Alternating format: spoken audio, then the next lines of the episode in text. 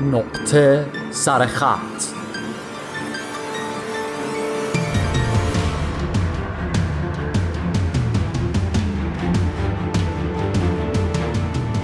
کاری از گروه سیاسی رادیو تلویزیون AMG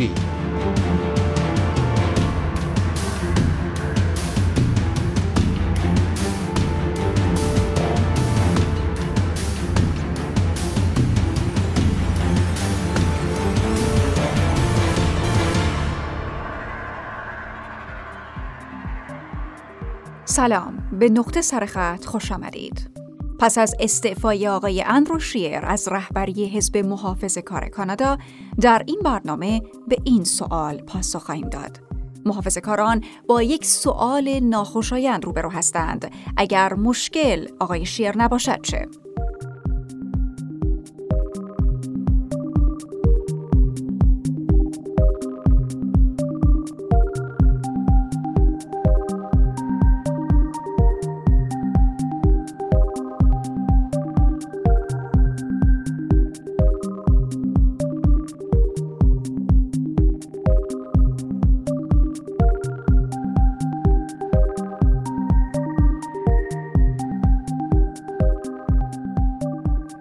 اعتقاد منتقدین و ناظران استعفای آقای شیر می تواند نقطه عطفی برای حزب محافظ کار باشد.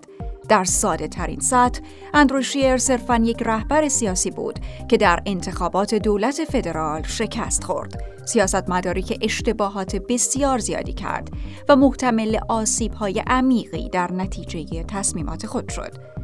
به احتمال بسیار بزرگترین میراث وی به عنوان رهبر حزب محافظ کار تماشای پایان یافتن دوره عقاید و مواضع او با اکثریت قابل توجهی از رای دهندگان بود. اما همه اینها بستگی به این دارد که حزب وی و سیاست کانادا به کدام سمت می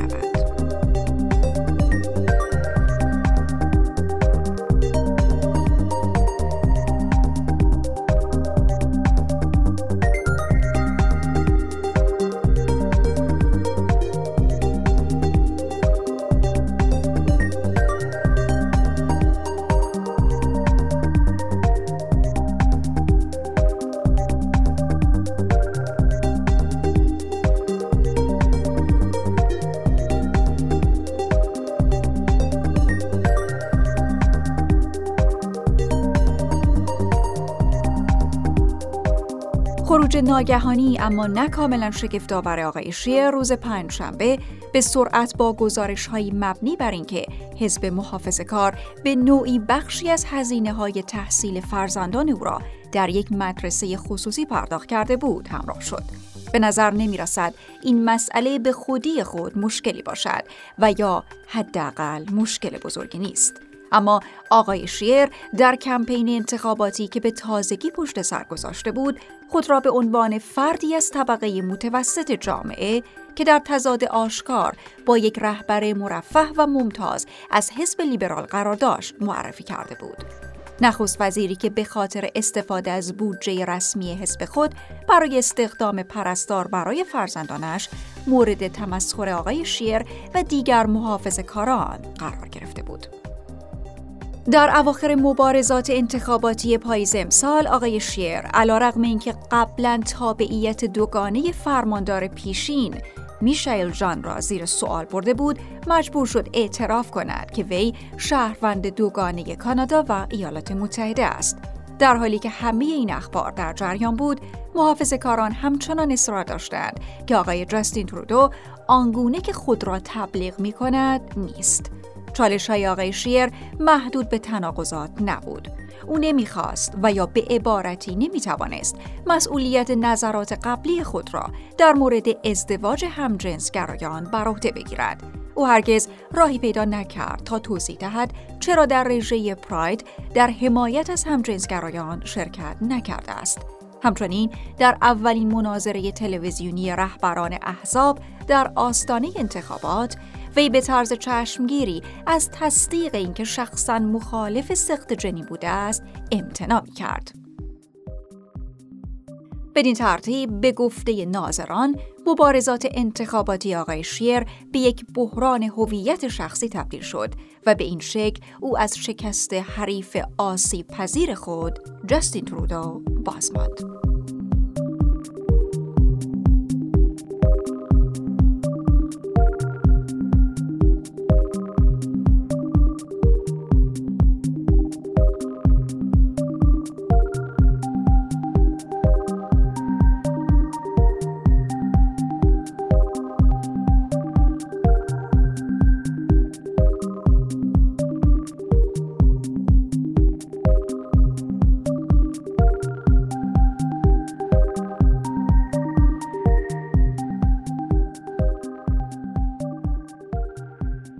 در ماه می 2017 هنگامی که آقای شیر به عنوان رهبر حزب انتخاب شد شاید تعداد کمی از محافظ کاران شانس زیادی برای وی برای شکست دادن جاستین ترودو در انتخابات اکتبر 2019 قائل بودند. با این وجود تا اواسط ماه اکتبر و پس از ماجرای SNC لولین و انتشار عکس صورت سیاه شده آقای ترودو محافظ کاران شانس پیروزی حزب خود را در انتخابات بسیار بالا یافتند.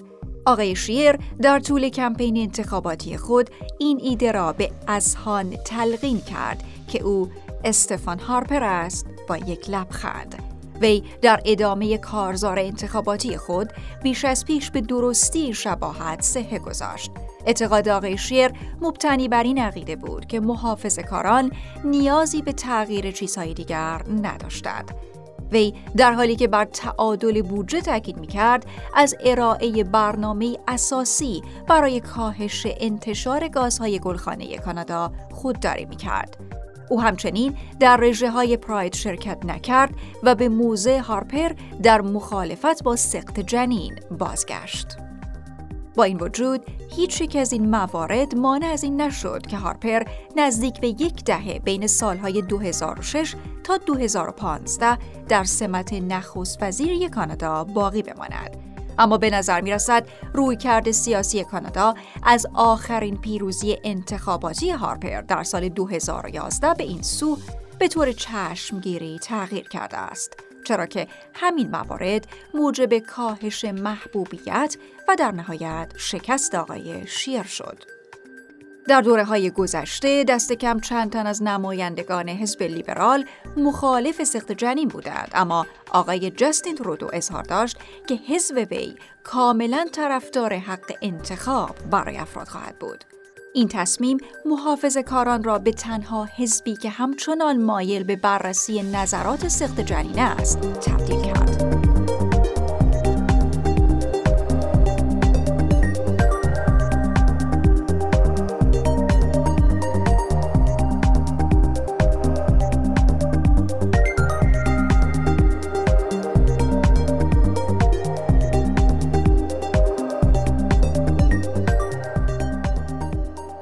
لیبرال های تحت رهبری آقای ترودو در سال 2015 پس از قول جبران کسری در انتخابات پیروز شدند. در دولت فدرال آنها پرداخت مالیات بر کربن را اجرایی کردند. هشدار عمومی نسبت به تغییرات آب و هوا افزایش یافت و آقای ترودو به طور مرتب و با اشتیاق در رژه های پراید شرکت کرد. به ترتیب وی اولین نخست وزیری شد که در این جشنها شرکت می کرد. همه تحولات در سال 2019 بر نامزدی آقای شیر فشار وارد می آورد. ممکن است محافظ کاران اکنون به خود بگویند که اگر اشتباهات و کاستی های تاکتیکی آقای شیر همچون تابعیت دوگانه و عدم پاسخ مناسب او برای آنچه که سالها پیش در مورد ازدواج همجنسگرایان گفته بود نبود آنها در ماه اکتبر پیروز انتخابات می شدند. آنها ممکن است تصور کنند که یک رهبر بهتر با همان دستور کار ممکن بود بتواند آقای جاستین ترودو را شکست دهد.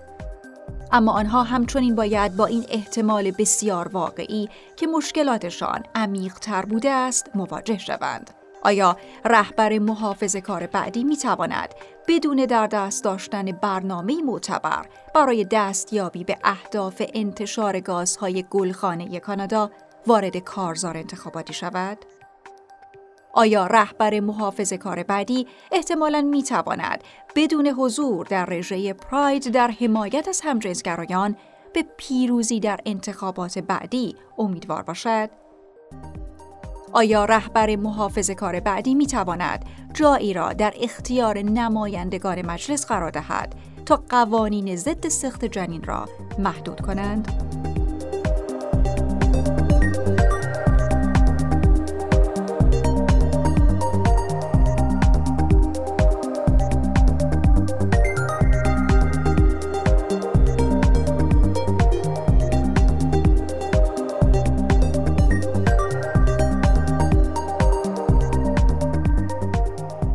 از زمان انتخابات آقای شیر مایل به ارائه این استدلال بود که مبارزات انتخاباتی او نخستین ضربه را علیه جستین ترودو وارد کرده که سقوط دولت لیبرال تحت رهبری او را تسریع می کند.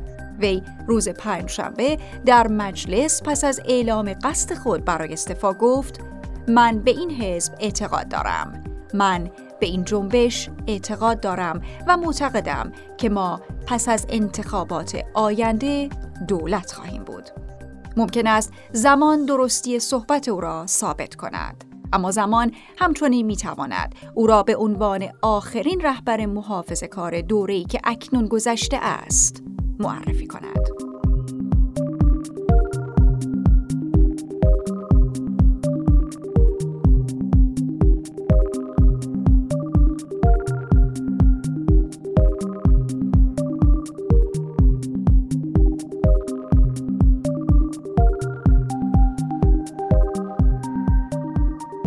از اینکه تا پایان نقطه سرخط این هفته با ما از رادیو آرینا همراه بودید از شما سپاسگزاریم. شما می‌تونید هر دوشنبه ساعت دوازده ظهر شنونده برنامه نقطه سرخط از رادیو آرینا باشید. همچنین برای دسترسی به آرشیو برنامه های گذشته نقطه سرخط می‌تونید به Castbox رادیو آرینا مراجعه کنید. تا برنامه آینده و نقطه سرخط دیگه خدا نگهدار.